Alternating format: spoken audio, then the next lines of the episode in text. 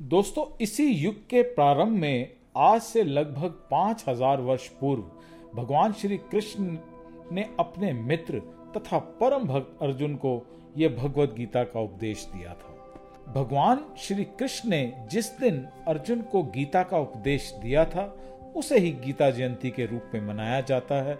यानी कि श्रीमद् भगवत गीता के जन्मदिन के तौर पर इस दिन को देखा जा सकता ये शुक्ल एकादशी के दिन मनाई जाती है और इस दिन विधि पूर्वक पूजन उपवास करने से हर तरह से मोह से मोक्ष मिलता है।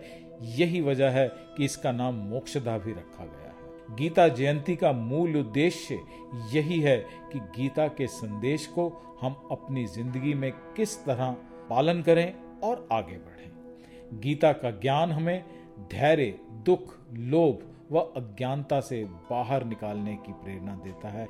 गीता मात्र एक ग्रंथ नहीं है, बल्कि वह अपने आप में एक संपूर्ण जीवन है।